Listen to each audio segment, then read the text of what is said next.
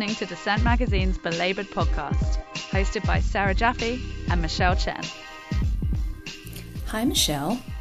Hey, Sarah. Welcome to Belabored episode 130. This week we are taking a deep look at the world of retail work around the country, from the Bay Area to the flagship Bloomingdale's in New York City. But first, the news. Like us, you are probably watching with bated breath as the Senate fights over Trump care. Heck, even Trump can't seem to decide if he likes the bill. At recording time, the vote that was scheduled to happen on Thursday had been, had been pushed back until after the July 4th recess, giving all the activists who have been raising hell in their districts a chance to, well, raise even more hell. Particular congratulations go to our friendly hellraisers in Nevada, Maine, Ohio, Wisconsin, about which more soon, and West Virginia, whose senators are opposing the bill, not because they want to make it worse, like Rand Paul and Ted Cruz, but because they actually perhaps realized that it would hurt their constituents. And it would. The Congressional Budget Office's report on the bill as it stands right now is that it would kick 22 million more people off of their insurance, premiums and out of pocket costs would be much higher and could be high, as high, in fact, as $20,000 a year for older people, precisely the demographic that votes most regularly and votes most regularly for Republicans. The Medicaid cuts in this bill alone would be devastating, resulting in 15 million of those 22 million insurance losses, and of course, hitting the poorest and sickest Americans directly.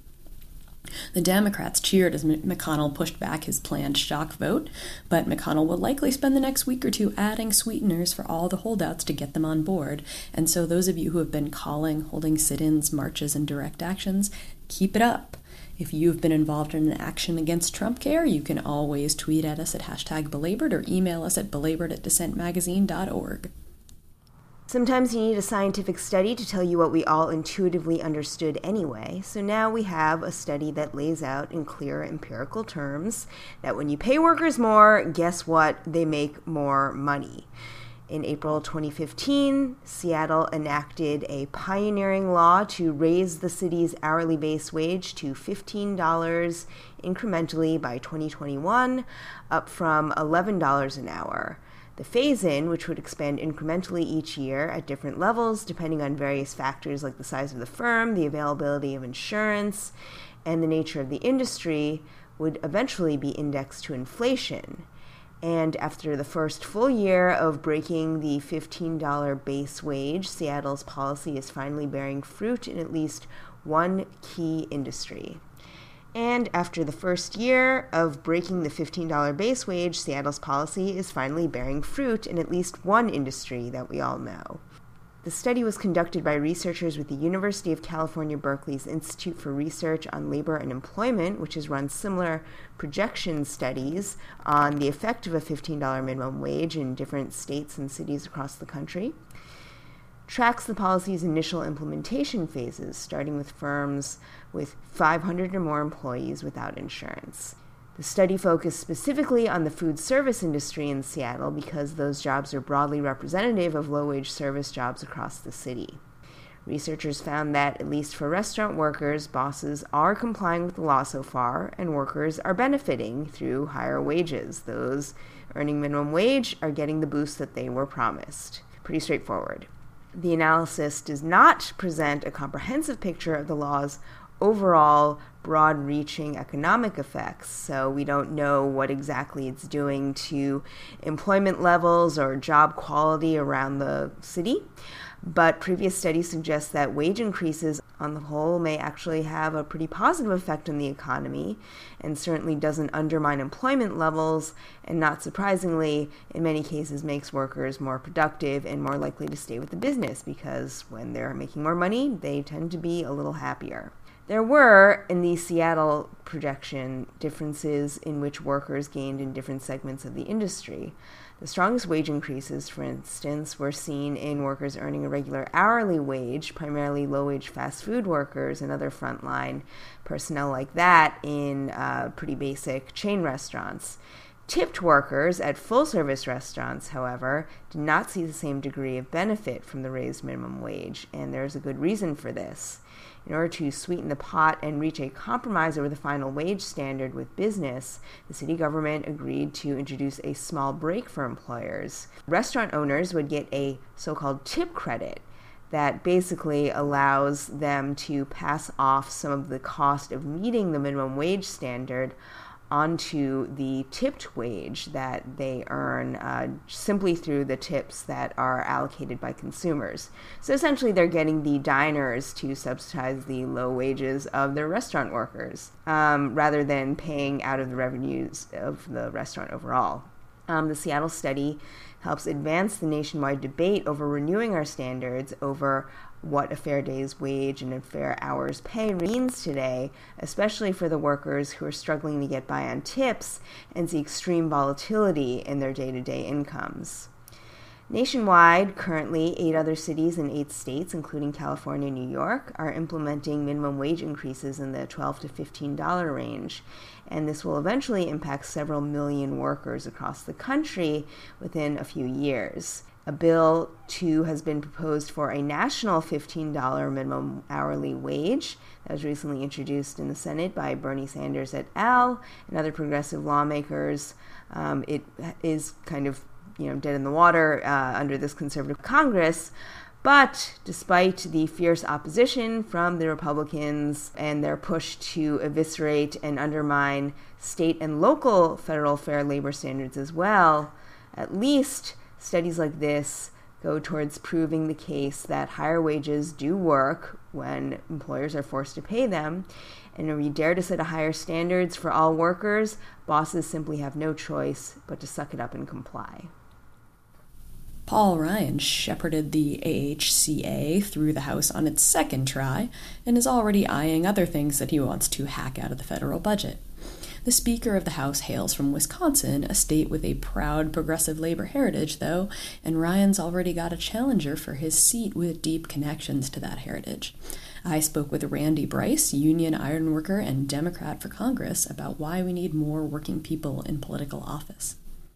So Paul Ryan, of course, is uh, leading the charge to dismantle the Affordable Care Act. Um, so was that the thing that made you decide to run against him? There's there's a lot of things. That's the that's the biggest issue as far as policy wise. But mm-hmm. I think an even bigger issue is just uh, I mean as an iron worker if, if I show up to work or you know first of all I have to show up at the job right. site to do the job. And if I don't do mm-hmm. my job, then I'm going to get replaced with somebody who can. Um, and my job, you, you know, Paul Ryan should be representing people. He's not even, he hasn't had any public town hall event in the district for over 600 days. But yeah. he's had over 50, you know, big dollar fundraisers where pay $10,000 to get your picture taken with him. So he, he's not doing his job. Um, and that's the bigger issue, I think, is that he's refusing. And, and, you know, based on him doing things like taking away health care, he has reason not to want to face the people in this district. I don't blame him for being afraid to show his face because a lot of people are upset and angry. But yeah. that's the number one thing. How can he represent people he doesn't want to see? Yeah, you mentioned, you know, there's been a lot of, of talk about the, the working class and specifically the white working class after Trump's election, but neither party runs very many people um, union workers for office. So tell us why it's important to not just sort of pay lip service to workers or wear a baseball cap and pretend that you're working class, but actually elect working people to office. Did, I mean, who better to speak out for working people than other working people? I, I don't think that representatives, it, it should be an auction. You know, I, I think we need to get all this big money out of politics so that people really do have a say in, in who is being represented. It's, it's an election, not an auction. And, yeah. um, I mean, I, I don't see any better person. I don't want to, you know, when I vote for somebody, I look at similarities. Like, how is that person like me? What do we have in common? Um, and do you know, does that what, where does that person stay? What have they, what have they done for a living? Uh, and you have somebody like Paul Ryan. That's, you know, he's made his living as a congressman. He, you know, and and he sees his job as taking things away from people. And, and, and, he's the one that had the speech about makers and takers, which is, uh-huh. you know, to this day, it's, it's completely ironic that he's still in office when he's taking anything, you know, away. And, and we're working twice as hard and, and getting so much less. And that's just not right. The people I, I, I work with every day, um, you know, we take care of each other. That's, that's what this country's about. That's why I enlisted. And that's not what's going on in Washington, D.C. right now. We're being ignored. Um, and, and I see us as being attacked. Working people values are being attacked. Speaking of working people's values, um, a bunch of people that I know, sort of when your ad went up and we, people were passing it around, were like, "Oh, I know him from the protest in 2010, 2011." um, so, right, Wisconsin. We can't talk about Wisconsin without talking about the protests Scott Walker's attacks on labor. You're in the state that's been in ground zero for attacks on union workers. Right. Tell us a little bit about that back to the, you know, 2011 and what's been going on since then, the right to work law, all of those things. It's, it's been crazy. It's, um, Wisconsin has literally been turned into a banana republic. And when I was in the army, I spent time in Central America. I, I've been in a, in a authentic, genuine banana republic. That's what Wisconsin has become. They've gone, uh, I mean, you're talking about like the occupation where people were staying overnight in order to testify because that was holding the bill from getting passed. They, you know, they, as long as people were willing to line up and I mean, it, it was a, a 24 hour a day thing, they couldn't pass the bill and people were willing to wait all night to testify. Um, mm-hmm. The Wisconsin Republicans have since turned to a method known as ambush legislation, which is where they'll announce something at the last minute. They have to give, by law, they have to give 24 hour notice to the public to be able to speak. Um, mm-hmm. But what they do is they, and they have the system down now. Um, they, uh, where they, they announce a bill, they have everything planned out to ram it through as quickly as possible. They set limits on the time allowed for the public to be able to testify. Um, which I, I mean, then again, that just goes back to the message now of people wanting to be heard. So they they don't want to hear us. They know what they're going to do anyways. And even though, like, take the the right to work legislation for instance, mm-hmm. um, there's like Freedom of Information Act acts done to legis- legislators asking for the percentage, you know, of who was for and who was against. And 90% of the people, of the constituents that contacted their legislators were opposed mm-hmm. to right to work. Yet yeah. the, the legislators still voted to pass it. it. It's gotten to the point where they don't care about us anymore. And, and it's all about passing this anti-worker extremist agenda. Um, and now with Donald Trump in the White House um, and Paul Ryan as Speaker, what's happened in Wisconsin has been exported to the, the national level. That was Randy Bryce, and you can find a link to the full length interview at the Dissent website. As we discuss the complex struggles facing retail workers today, from gender discrimination to union busting, Walmart has, of course, become ground zero for many of these battles since the workplace symbolizes not only one of the standard bearers of the retail industry as a whole, but also one of the most politically powerful corporations that heavily influences workplace policy as well as the enforcement of labor rights. And it sets standards for labor practices and benefits all around the country. And one thing that their workers have always struggled with is for the right to take time off to take care of their families when they need them. Walmart's scheduling practices are notoriously exploitative and one big part of that is the inability to take time off for pregnancy, for things like uh, temporary disabilities, and just simply when you're out sick. A new report from the advocacy group A Better Balance, based on surveys of Walmart workers across the country, found that workers report being systematically denied the leave time that they are legally entitled to I spoke with Brittany, who moved to Texas to nurse her ailing mother during her last few months of life, and she was basically her mother's sole caregiver. As she navigated medical expenses and appointments, she said her requests for leave time at Walmart were repeatedly denied. Her mother passed away, and she couldn't be at her side because of her problems with the management. And now Brittany fears that her wife, now, who also works nights at Walmart and is also struggling to take care of her own gravely ill parent, is going to face the same struggle. Well, see, they kept telling me different. At first, like when I first got here, it was zero to six months. So at that point, she could die any day. And we hit the six month mark, and they gave her another six months. So, I mean, it was pretty much we were just waiting. You know, it was just like waiting for the ball to drop. Kind of like, you know, I mean, her husband had left her when she got that sick, he looked at me and said, Tiffany, I can't do this. I don't know what to tell you. You're going to have to do it. So pretty much it all put on me. Because taking care of your mom when she's like that, it's, it's hard. You know what I mean? It's it's really hard to see your mom and then see her at some points and her look right at you and not know you who you are. And there were times where I mean I felt bad because I had to leave her home alone and her in a condition that she don't even know where she is, but I have to leave her because you know if I get fired, who's gonna have gas money to take her back and forth to her uh doctor's appointments, which were sometimes several days a week. And where we live in Rockdale, her doctor's appointments are an hour away. Like when I first got here, she had no insurance.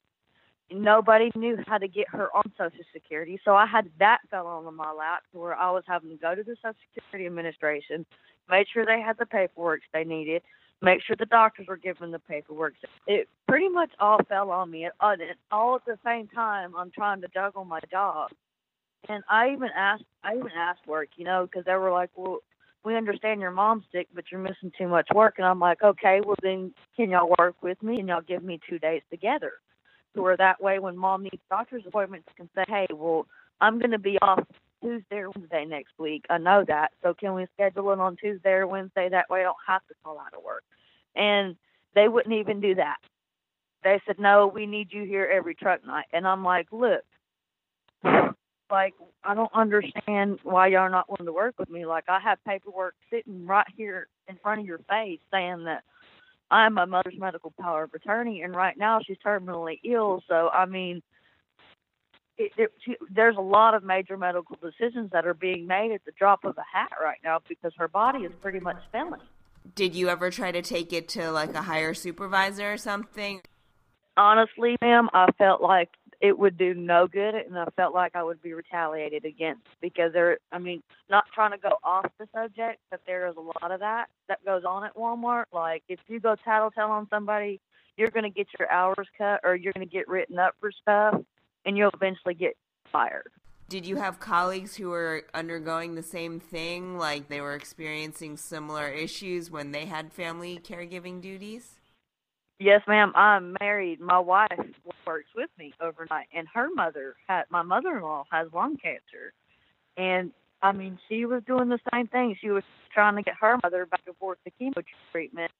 I mean, and she would tell them two or three weeks ahead of time, "Hey, I have this this, this, this, and this day off, so I can make sure my mom has chemo treatment and not have to be up all day and all night to come to work.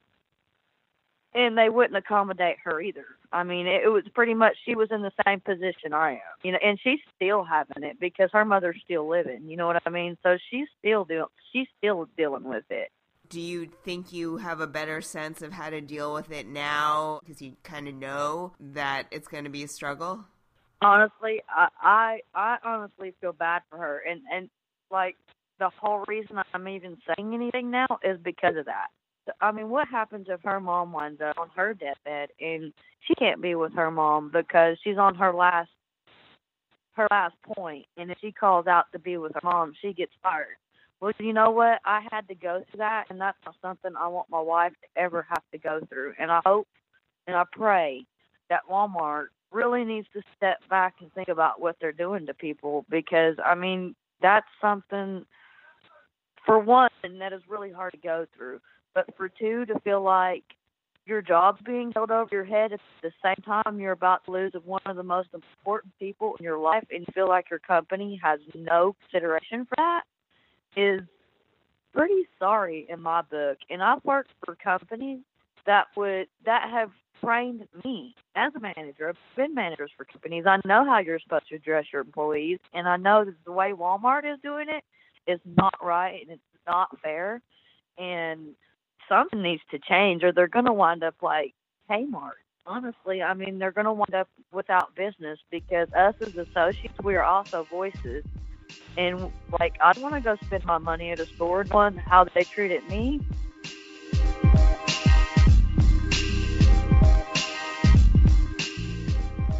As you just heard from Brittany, retail workers deal with a lot on the job, and their employers sp- impose strict rules with little benefits. Retail workers have gotten a lot of attention lately as retail shops have been closing, downsizing, and shifting operations online. But despite the changes in layoffs, retail is still one of the fastest growing jobs in the country, and it's still projected to remain that way for a while. What do retail workers want and need, and how does organizing help them get it? Uh, that's the subject of a recent feature story I wrote for Racked.com, and it's the subject of the interviews we bring you today with retail workers and organizers who have studied the industry and managed to make some changes in it. First up is Carrie Gleason of the Center for Popular Democracy and formerly of the Retail Action Project here in New York. Carrie talked to me about the state of retail work, the positive gains around wages, and more. You know, since San Francisco passed the Retail Worker Bill of Rights, um, it the Fair Work Week policy has spread across the country, um, and it's been amazing to see. You know, policymakers after they've you know raised the minimum wage, passed paid sick day. There's been this real energy of what's next, and recognizing like this growing awareness of crisis that families are experiencing around their work hours has generated enough energy to have um, policymakers in cities like you know, Seattle or Emeryville um, has such comprehensive work hour standards. Um, and it's also incredibly popular. Like, I think the San Jose ballot measure um, that gives part time workers the opportunity to work more hours passed by 63%. Um, and it's on such a relatively new policy issue. It's a thing that people just really understand because it's something we all struggle with. Like, it doesn't matter where you work, like, you understand that it actually is like a really it's a challenging and navigating and balancing your job and the rest of your life is a juggling act that we all can relate to and when it comes down to whether or not you have a job, get health care, or can pay the bills, I think people really get how important this issue is. Um, so last year was an incredibly breakthrough year. We won four campaigns. Um, Seattle and Emeryville passed comprehensive fair work week standards. San Jose passed the first ever ballot measure that gives um, the opportunity to work measure. And then Washington, D.C. Um, passed the country's first guaranteed hours law that guarantees 30 hours a week for commercial janitors. Um, which is um, pretty historic because no other guaranteed yeah. hours law exists in the country. Yeah. Um, and I don't think it'll be the last. I think we're going to see it spread. Um, right. right now, uh, it looks like New York City's on the cusp of passing comprehensive Fair Work Week standards, and Oregon is actually gaining incredible momentum. It looks like we're we have a good chance of winning, and Oregon is the first statewide win this year. Um, and we're seeing other major cities, you know, policymakers are eager and to, to like to step up and show that they're that they can like, you know, provide solutions to these challenges families are experiencing. We're also seeing it take off in red states. Mm-hmm. Um, so we saw policymakers in North Carolina and Ohio introduce um, Fair Work Week bills, knowing that you know the state legislature wasn't going to step up and pass it, um, but just recognizing that like this needs to be on the table is something that um, we need to be doing for working families. And then Sherrod Brown actually included it in his um, economic plan, and you hear. so you know it's so in the when you think about how long it took um, to get to 15 on minimum wage or how long it took to get traction on paid sick days the rapid progression on fair work week policies has like been pretty unprecedented yeah I guess it turns out when you have a big movement of workers, then uh, yeah, like oh hey, yeah, out there you need things. Um, yeah, and the, the Fight for 15 is still like really associated in people's minds with fast food workers, but it spread pretty quickly to retail workers. Yeah, yeah. I mean, I think that retail workers have been organizing for a long time from the work that the Retail Action Project did for, you know, and the RWDSU has done in New York for decades, and, and also um, the camp, our Walmart campaign. You know, like retail workers have been the forefront of, of this movement um, and are organizing alongside fast food workers, and many of CPD's partners are organizing retail and fast food workers together. Um, and so, um, and this workforce has been like ready to step up. Like they're just as impacted by the the gains, um, you know, with 15 as, as anyone else. Yeah, for sure. Um, yeah, and so you know, right now we're in the midst of the the media. Oh my God, retail's dead, right? And so I wonder if you're seeing people sort of is there any sort of reaction to that news that like is making policymakers like a little nervous to push on retail stuff or Yeah.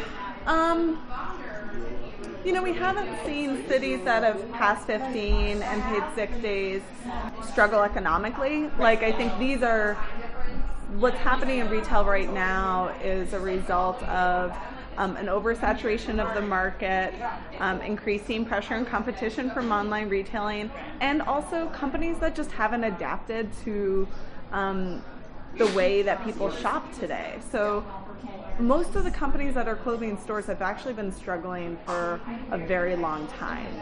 You know, J.C. Penney, Macy's, Payless, Radio Shack, Sears, Wet Seal, all of those companies have not been doing well for a very long time before even the explosion of Amazon Prime. And so I think that, you know, there's this disruption happening in retail, but if you look at the data, retail salesperson is still like one of the fastest growing positions in this country. One in 10 Americans, you know, are still employed in this sector. The sector is still projected to grow.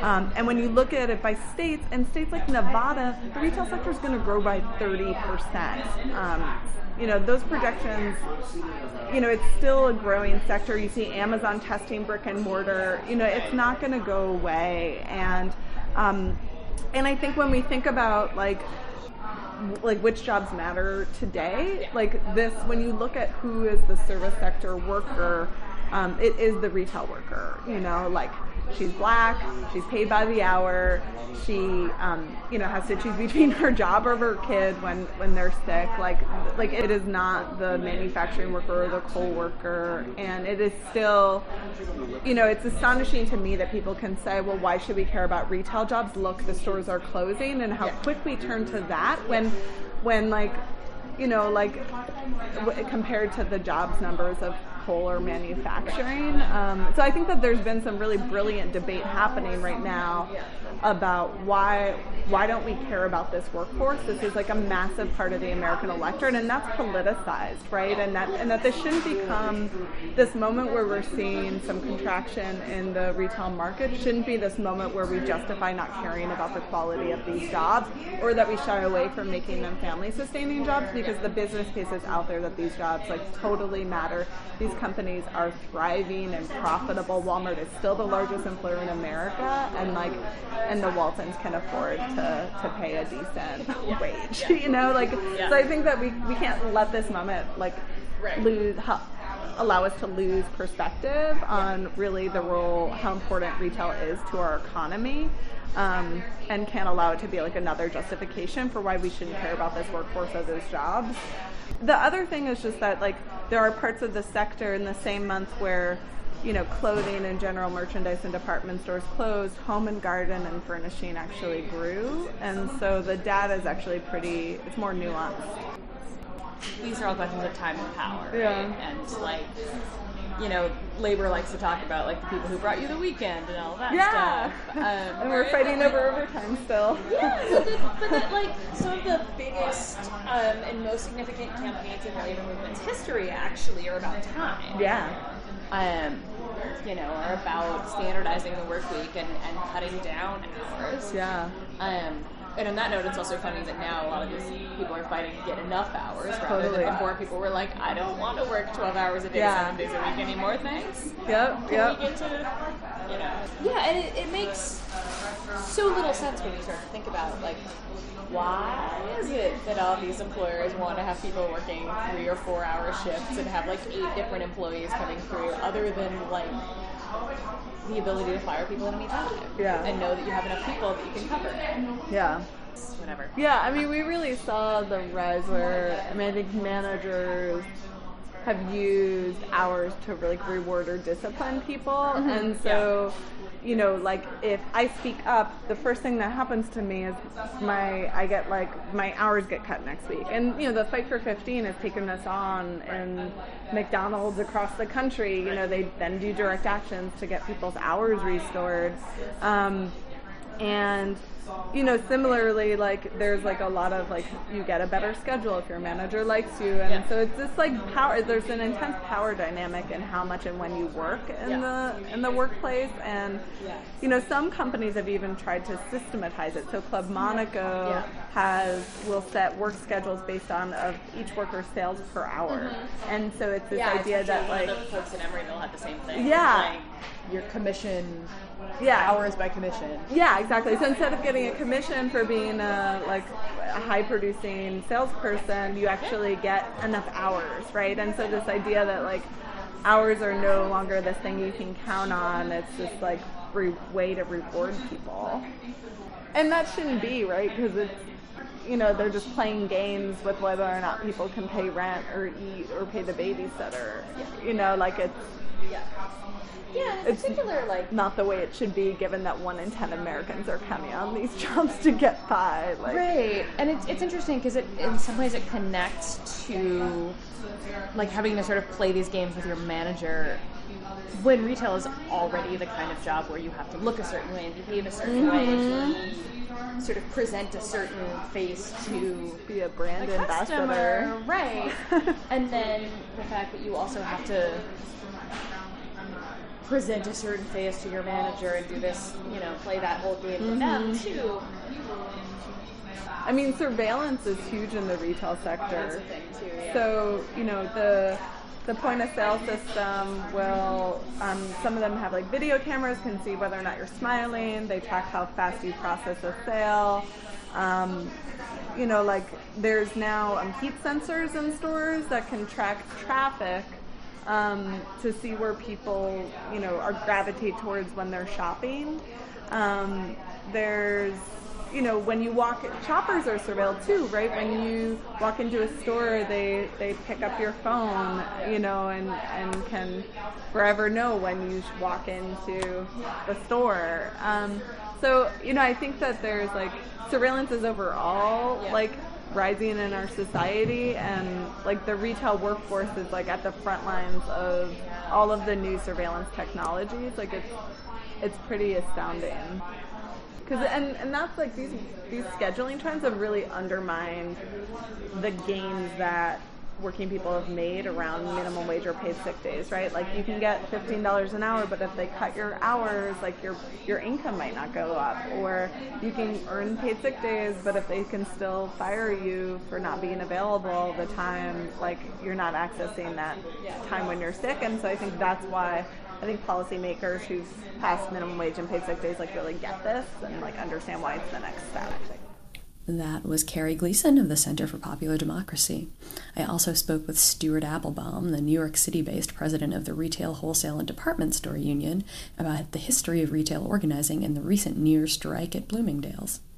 New York City is one of the few places where you have a decently unionized retail workforce. Macy's, Bloomingdale's, Zara, H and M, Modell's, um, Duane Reade, Yeah. um, lots and lots supermarkets. Right. Yeah, and I'm just thinking about, um, for obvious reasons, the New York City labor movement valued organizing retail workers in a way that I think did not seem to happen in a lot of other parts of the country for a long time. Right. Um, so I wonder if you could talk about that and the history of this union.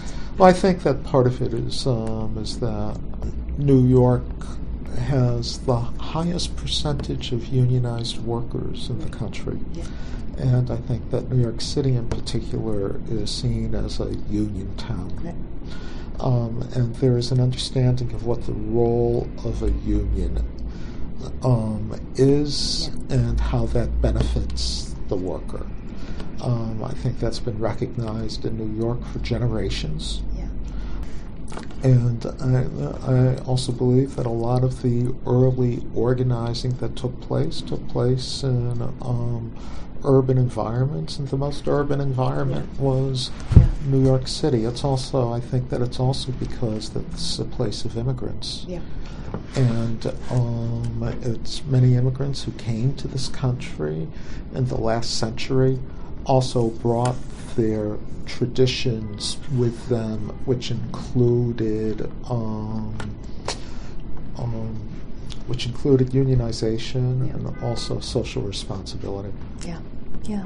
It seems to me that, yeah, yeah. retail is recognized as a, a key part of the economy in New York, where it Yes. kind of gets, as we've said, overlooked sort of. I some think ways. there's a misconception that people have that retail workers are uh, just looking for pocket change, or they're Mm-hmm. students, or if it's just an entry level. That's not the case.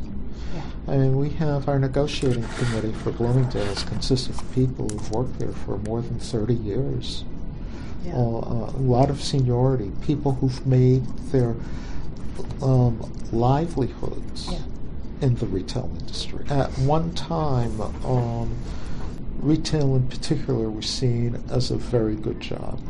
You were able to lead a middle class life. But a lot of retailers now are replacing full time work with um, precarious employment, part time jobs at best. Yeah, it was interesting to talk about this. I worked in retail, you know, in high school and college, so 15, 20 years ago, and even thinking, l- talking to people who are working in, in this sort of really precarious retail jobs now, that, that things that have changed and the the shifts are all shorter, right? I'm talking to people who are just working like four or five hour shifts, but Right. you know, so you work every day of the week or almost every day of the week, but you still don't get to 40 hours. There, are, you know, there are other problems too. Clopening, Yep.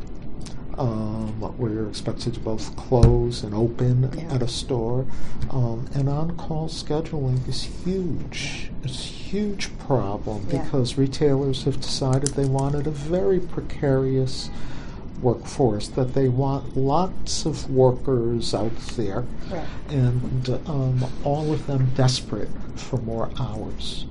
Right. Uh, on-call is uh, is a scourge in, in the retail industry, which Yeah. has to be dealt with. Um, people, you know, how do you? you're- You're on call. You have to be available, Yeah. and you don't get compensated in any way. But what's even worse is you have no control over your life. So you don't know if you're a parent or a single mother, um, what you're going to do about childcare if you're going to need childcare. Um, if you're a student, how do you arrange for a schedule if you don't know when you're going to be working? But I think more important, since these jobs are part time, Right. Um, and you need another job just to support yourself, how do you arrange for a second job, Yeah. a needed second job, Right. if you don't know when you're going to be working? And there's something absolutely wrong that people are told that they have to stay nearby, not make any other plans, Yeah. just in case we may need you. Right. Right. And and you guys have had some pretty recent, fairly significant victories in terms of organizing Zara workers. Zara workers. Babeland Union, one of my favorite Yes, things. all our Babe favorite. Um, H&M, it's um, it's. I don't want to mention the bookstore by name, but we organized a chain of bookstores that specialized in Marxist literature, and yet the owners fought the union viciously. Yeah. Do you think that, that younger people now are, are starting to think about the labor movement again as something that is important and relevant to them? Oh, I'm really excited about younger people. I think that younger people are thinking about things that we haven't thought of before, uh, haven't thought of in a long time. Um, I was excited. I was thrilled um, with the Occupy movement. I'm thrilled with the Fight for 15. I'm thrilled with all the enthusiasm there was to be involved with Bernie. Yeah. Um, I'm told that um, fifty percent of some uh, of young people in one poll, Yeah. however you define young Yeah. people, um, thought positively of socialism. Yeah. Yeah. Um, and I think have a that there's a sense, but I think that, that one. but I think there's also a problem too, Yeah. in that young people are supportive of causes and movements they believe in, but they're not necessarily joiners. Yeah. And so people will see the importance of the labor movement and will be supportive of it, but we have to create new models Yeah. for them. We have here, we've created um, something, we've created our own workers' center Right. called the Retail Action Project Yeah. What's the latest with with RAP? with RAP. Um, RAP has grown, it's doing uh, very well. We have thousands of people Yeah. who are now part of RAP. Um, who um, work at places that are not unionized yet, Right.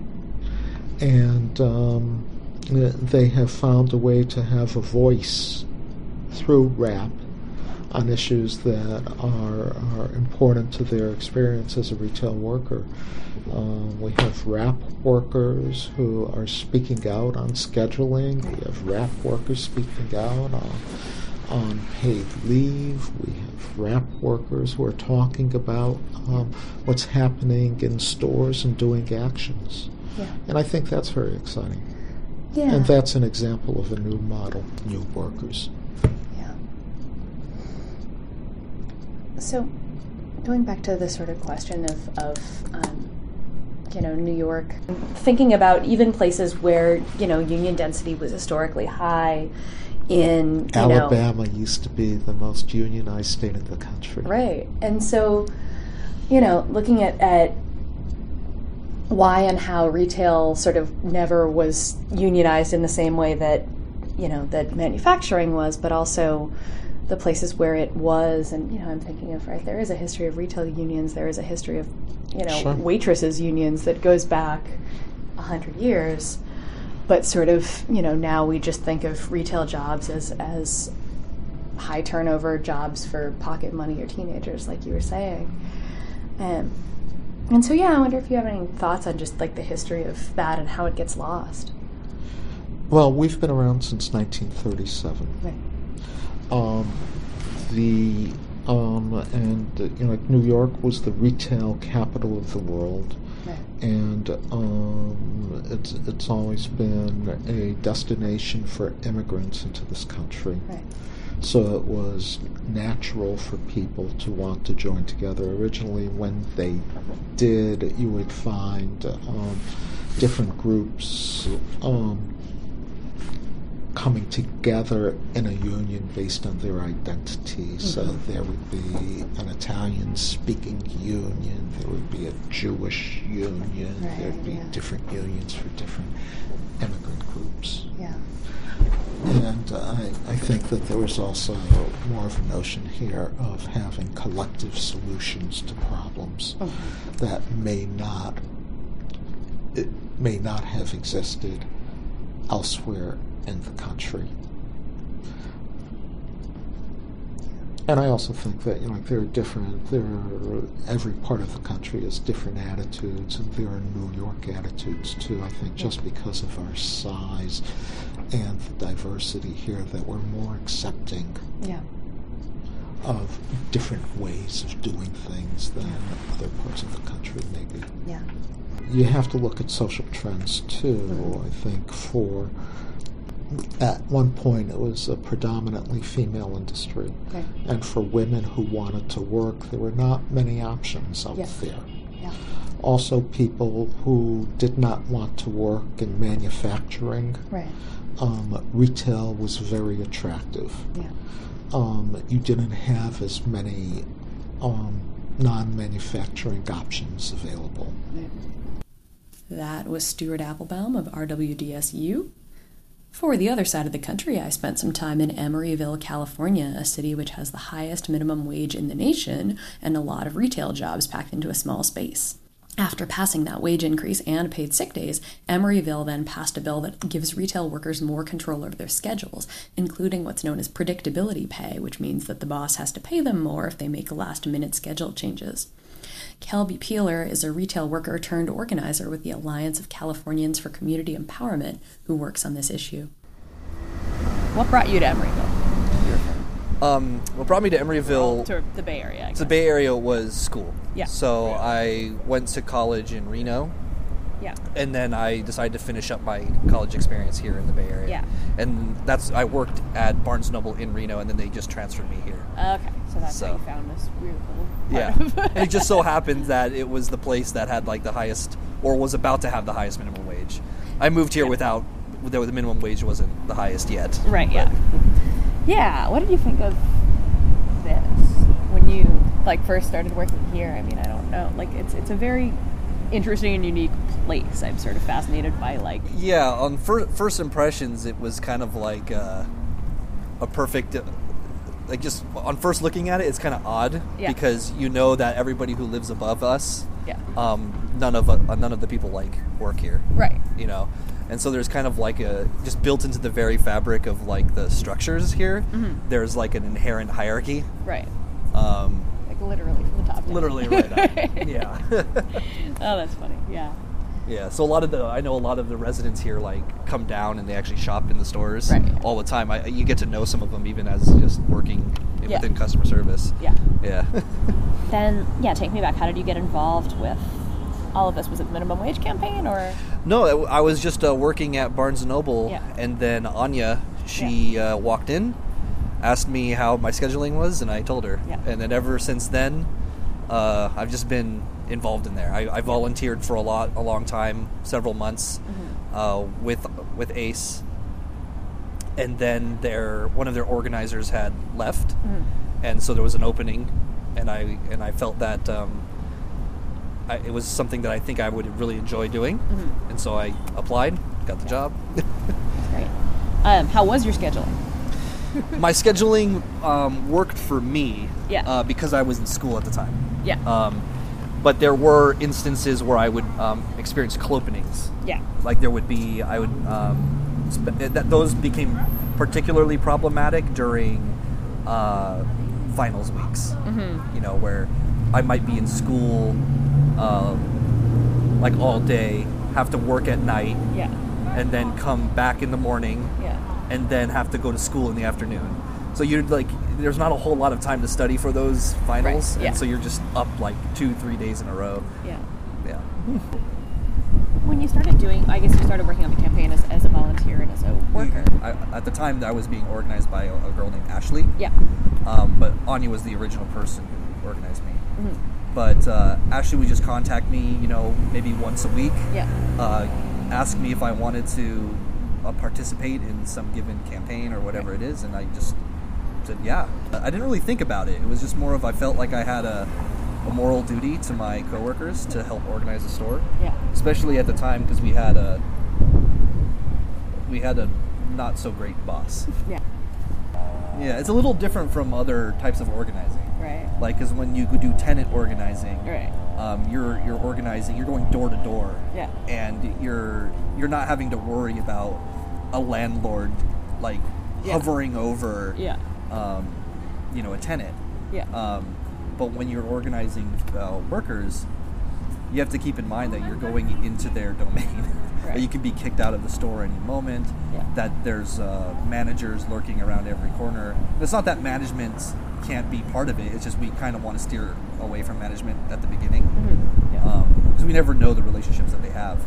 yeah. Um, and that's one of the hardest parts is going in and being able to recognize who is a manager and who's not. Mhm. Some stores they're they're indistinguishable. Right. They don't like have a different dress code or anything. Yeah. It's also difficult to get people to trust you enough to talk about their issues within a Yeah. given 45 second time frame. Right, yeah. sometimes when you go in, that's all you have, um, depending on the kind of store you're going into. Yeah. You really have to. You have a very small window of opportunity to convince them to come outside when they're uh, off the clock Yeah. and to talk with you and open up to you, and that's like been a challenge. So I imagine it's easier once you get somebody who's Oh, working with you in one so store. So much easier. Uh, yeah, they know they know their uh, their coworker schedules. Yeah. They know all the details of, of, of who might be uh, worth talking to. Yeah. and they can just immediately set you up with them. Or just let you know, hey, blah blah blah is coming off of work at four, Yeah. and you just kind of wait for them outside instead of having to come into you know, the store where they might be a little bit more nervous. Yeah. Yeah. Yeah, and so since the the bill is passed, and, and I guess we'll see what the next steps are going to be on, Yeah. on the enforcement, but um, it seemed like it went all right last Yeah. night on that So front far, at so good, yeah. Um, so yeah, so what are what are sort of the next steps for your work here, right? If you're not organizing people to like come be part of pushing for this bill now. Yeah. So the ongoing long term process is um, there's not going to be police officers in each store every Right. day Right. making sure that all their all the management is following the law. Right. Ultimately, uh, it's up to the workers to be the real enforcers. Right. Um, the city has limited resources, and so you know they if, if there's any outreach at all, or if there's any evaluations Yeah. of compliance, Right. I don't know the details, but I would imagine they're going to come in and, and evaluate compliance once every X amount of months. But Right. Yeah. scheduling problems are every day, Right. and so it's ultimately up to workers to enforce it. So that's like the long-term plan is to continue to organize workers around issues unrelated to scheduling, Mm-hmm. just any issues that they have, but also ensure that they that they create coalitions of enforcement Yeah. uh, within each store, that they know their rights Right. and and if that proves to be successful and effective, there's no reason now why we can't go and push into Oakland. Right. Because as of right now, Oakland does not have a labor department, Right. and um, if the Fair Work Week uh, trend starts it continues, and, and Oakland eventually gets a Fair Work Week, Yeah. Emeryville can act as a model Right. for how to implement a law like this. That was Kelby Peeler. Kwame Grant is a retail worker in Emeryville who would be affected by the ordinance, and he explains how it would help him. My name is Kwame Grant. And you work at. I, I work at Fossil on Bay Street. All right. How long have you worked there? Uh, about a year now. So, in terms of scheduling, you said a little bit about it when you were speaking in front of the council, but um, what have been your main issues with scheduling? Um, usually, my main issues with scheduling is that sometimes they we usually get a lot of like call outs. Mhm. stuff happens, but I'm usually the person that's usually the one that com- comes in. Yeah. And you know, Because you live closer than I- other people, Yes, or I'm yeah. the closest person, and usually, you know, they call the person who's the most reliable. And Yeah. half the time, I'm the closest and the most reliable. Yeah. So that kind of is cool, but sucks for me because I never really get a day off. Because I'm at, on, Uh-huh. on my day off, I'm kind of on edge. Like, who's gonna call out? Am Yeah. I gonna am I gonna actually have a day off, or am I gonna relax? So there's that. Uh, but other than that, the scheduling problems are normal as everything else. Like, Yeah, tell me what else about the job. Do you like? Is it stressful? Uh, What's it's the... it's it's up and down. It's definitely stressful sometimes because we're dealing with a outdoor mall. So if it's Yeah. not sunny, I'm not going to see anybody, which Uh-huh. affects my pocket business because if I'm not, Do you work on commission? I work on hourly commission, which means if 100 people come to my store and I don't sell anything, I'm not going to get any hours. So I need to sell something. So if this no if it's raining or anything like that, Wait, that's weird. I've never heard of that. yeah, so it's it's it's based on sales per hour. So if you're there for ten hour, well, if you're there for an hour, you should make hundred dollars. Yeah. So if you no one comes in do that hour, you won't be scheduled for the next for the next time. Sometimes. I have never heard that before. Yeah. I have talked to a lot of people about retail work, and I have never heard of Yeah. hourly commission. That's crazy. Mhm. Um, so even though you come in when they call you in, when other people call out, stuff like that, you still have to also make a sales quota to get Make- scheduled. Exactly. Is that common? Do you know other people who have that? I have no. It's literally my first retail job, so I have no idea how other like retails go. But yeah, no, that's on top of that. You have to come in when you're scheduled, and then on top of your schedule of selling, you have to sell at least hundred dollars worth of items. So would the Fair Work Week hopefully Yeah, make would- them not able to do that anymore, It or would- at it least would- affect it somehow? It would definitely the fair work week would affect the business to the fact well if I'm already gonna get an extra money coming in, mm-hmm. then I wouldn't want to kind of just call anybody randomly because now on top of that I need to have this sales quota. If they're not making their sales quota, so I'm paying this person double for doing nothing. Yeah, yeah. So you know that's a, as a business person I would not like that, but as a worker I love that. Yeah. So it makes it easier for more scheduling issues because you know Yeah. if if someone calls out and calls six, uh, now it falls more on the manager maybe wanting to stay longer than having to call in workers to just try to cover it. Yeah. You know? Yeah. Because I'm not on salary. Right. Yeah. exactly. Yeah. Um, how long are your usual shifts then? My usual shifts are about you know a typical eight hours sometimes. Yeah. Mm. So it's about an eight hour shift or a five hour shift depending on the type of day. Uh, right now we're a little understaffed, so my I'm typically doing long shifts. Yeah. Is this your only job? this is my only job. I'm a musician by tr- by trade, so I need I use time my other time to do music. What do you play or sing? Or? I sing and songwrite. Excellent. Yeah. Very cool. Does retail like at least allow you some flexibility to do that? It does. It does allow me flexibility to do that because at the same time, me not being called in all the time, I have the, the ability of having a semi-set schedule. Keyword is semi-set. So I know for a fact if I tell my job, I, for instance, I don't work Fridays, so I know for a fact I will always Right, so have can- Friday off. So I could do music or schedule a gig around that. Oh, that's cool. Mhm. That's, that's something. What else should people know who've never worked retail about what it's like? Uh, you should totally know that be ready to drop everything and probably come to work. Uh, uh, same as being working in food. Uh, people are very annoying, unfortunately. I thought when they were fu- full they were weren't annoying, but they're even worse. And try not to get returns. Yeah. Does that come out of your Yes. your, your commission? Or Yes, it does. It's your personal pocket.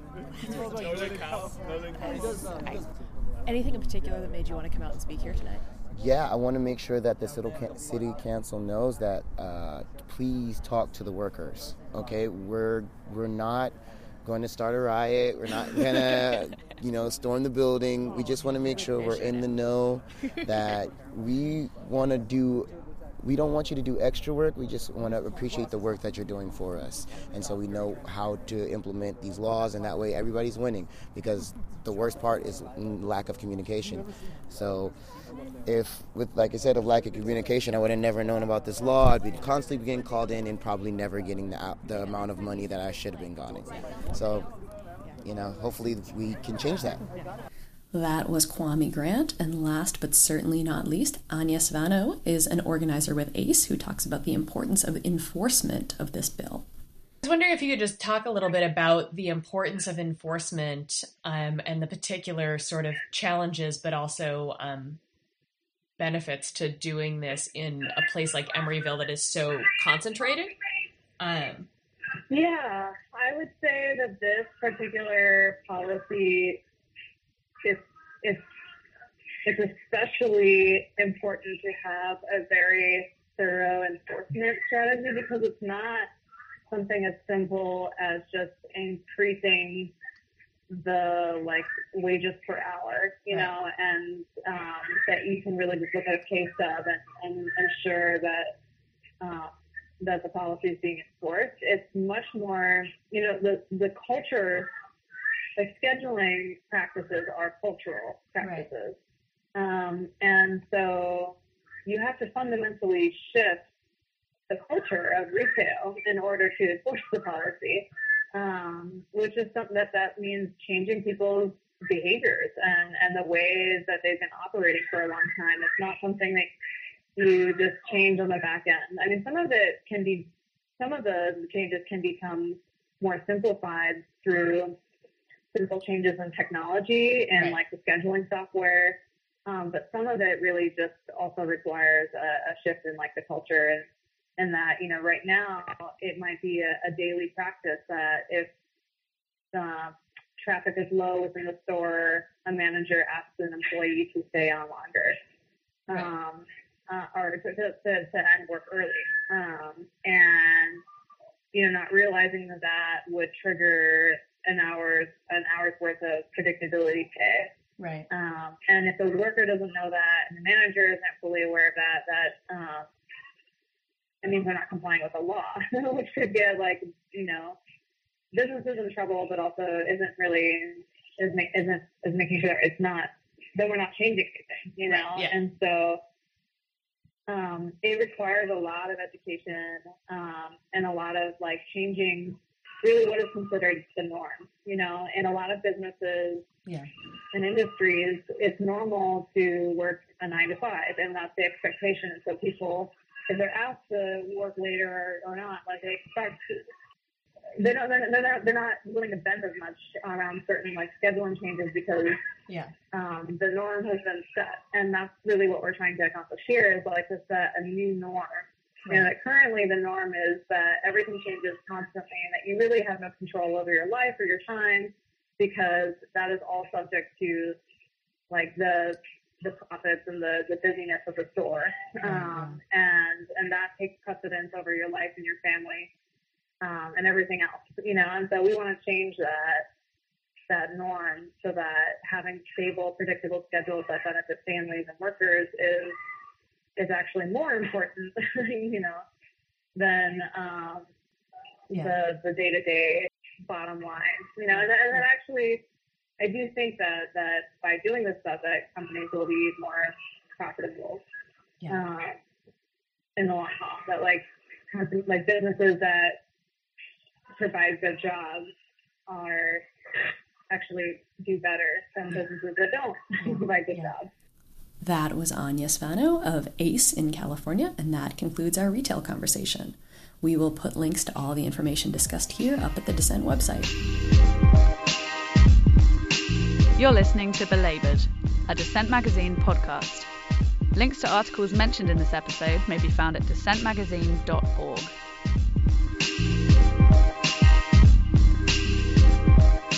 And now it's time for everyone's favorite segment. Arg, I wish I'd written that. The piece I chose for ARG this week, right here at Dissent, fits in with today's theme rather well. Friend of the show, Gabriel Winant, wrote a piece titled The New Working Class, and it is an argument for understanding the composition and political needs of the working class as it is right now and is becoming, rather than as some trapped in amber icon of fading industrial strength. Inspired in part by the Democratic Party's heavy investment in the suburban Georgia race, where Jon Ossoff lost to Republican Karen Handel, Winant notes that Democrats continue to make excuse after excuse for suburban voters' loyalty to the GOP, determined to win the Panera Bread vote of these mythical Republicans who are just going to be disgusted enough by Trump to vote for Democrats, and ignoring the needs of the multiracial, multi ethnic, multi gender working class that everywhere is struggling. He writes, quote, To imagine that we should look for class and see hard hats mistakes a particular historical manifestation, the industrial working class, for a general category whose ranks are always changing. But while the idea of a new working class is not yet widely accepted, its distinguishing features are, on their own terms, familiar.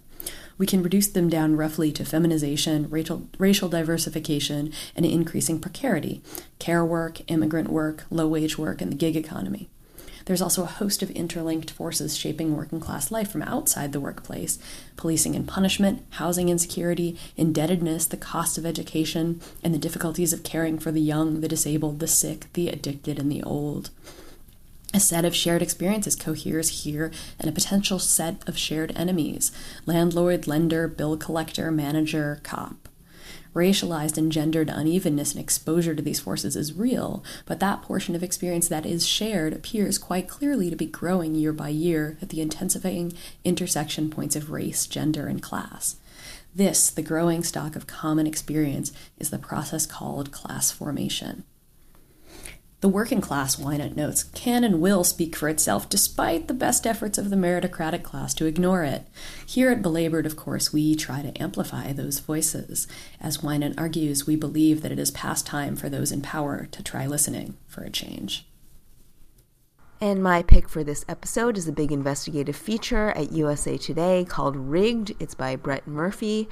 Um, it's a year long investigation into the conditions facing port truck drivers. That is a group of workers that we have talked about numerous times at Belabored, uh, mostly their struggle to get organized and to fight for their rights in the job. Uh, this one is a deep dive into the lives and day to day struggles of workers who are tethered to debt and basically treated as modern day indentured servants. They are technically not considered real workers under federal fair labor standard laws. Um, they are actually considered self employed somehow, even though their working conditions are completely determined by the uh, companies that contract them. According to the report, the companies are forcing drivers to work against their will up to 20 hours a day by threatening to take their trucks and keeping the money they paid towards buying them. So at the end of the day, drivers are terrified about being arbitrarily fired or stuck on the lowest paying routes in retaliation for challenging their working conditions. Some are physically held captive in order to finish up their shifts. back in the day, the ports were where gangs of workers gathered, hoping to pick up whatever drudge work was available that day. On the east and west coast, workers managed to rise up and form some of the most powerful unions in the country. And while there still is a robust longshore workers' union today, truckers are still at the bottom of the supply chain, um, especially because in this uh, highly deregulated sector, uh, unions like the Teamsters are no longer as powerful as they once were, and they have been struggling to advocate for workers on a case by case basis. The good news is that they are making some inroads in the courts. The bad news is that this has generally been on the basis of individual lawsuits. And they haven't really challenged the really systemic and structural problems with the port economy overall and with the entire sort of just in time logistical chain that leads them to highly exploitative conditions. And the important thing about this story is that it underscores not just that truckers are highly exploited at these ports, but that the supply chain is really connected to our entire economy. Um, and Murphy writes that California's port truckers make it possible for the Walmarts and Amazons of the world to function. Even so, most of the two dozen retail companies contacted by USA Today Network declined to comment some saying that they had never even heard of the rash of labor violations at the primary points of entry. So either they're just plain ignorant or playing dumb. The USA Today story is particularly important because it connects the human suffering happening in plain sight at these liminal ports in a part of the country that most of us will never interact with. And it traces it all the way to our laptops, to our local retail stores, and to the labels we wear every day. Sadly, very little reporting on the economy ties low wage labor conditions to our consumer culture. And if we knew more and if we were more aware of the people who suffer to make our shopping experience convenient and comfortable, we'd get very uncomfortable very quickly about the shiny products we buy as the last link in a long chain of abuses that keeps us all tied to corporate power. And that does it for episode 130 of Belabored. If you want to contact us about any workplace grievances you have at your crappy retail job, or you want to talk about a strike you're organizing, or what you're doing to fight the Trump presidency, get us at hashtag belabored on Twitter. And you can also contact us by email at belabored at dissentmagazine.org. Over and out. This life is hard, so hard I must go. You've been listening to Dissent Magazine's Belabored podcast. For the entire archive of past episodes, visit dissentmagazine.org. Join us online using hashtag belabored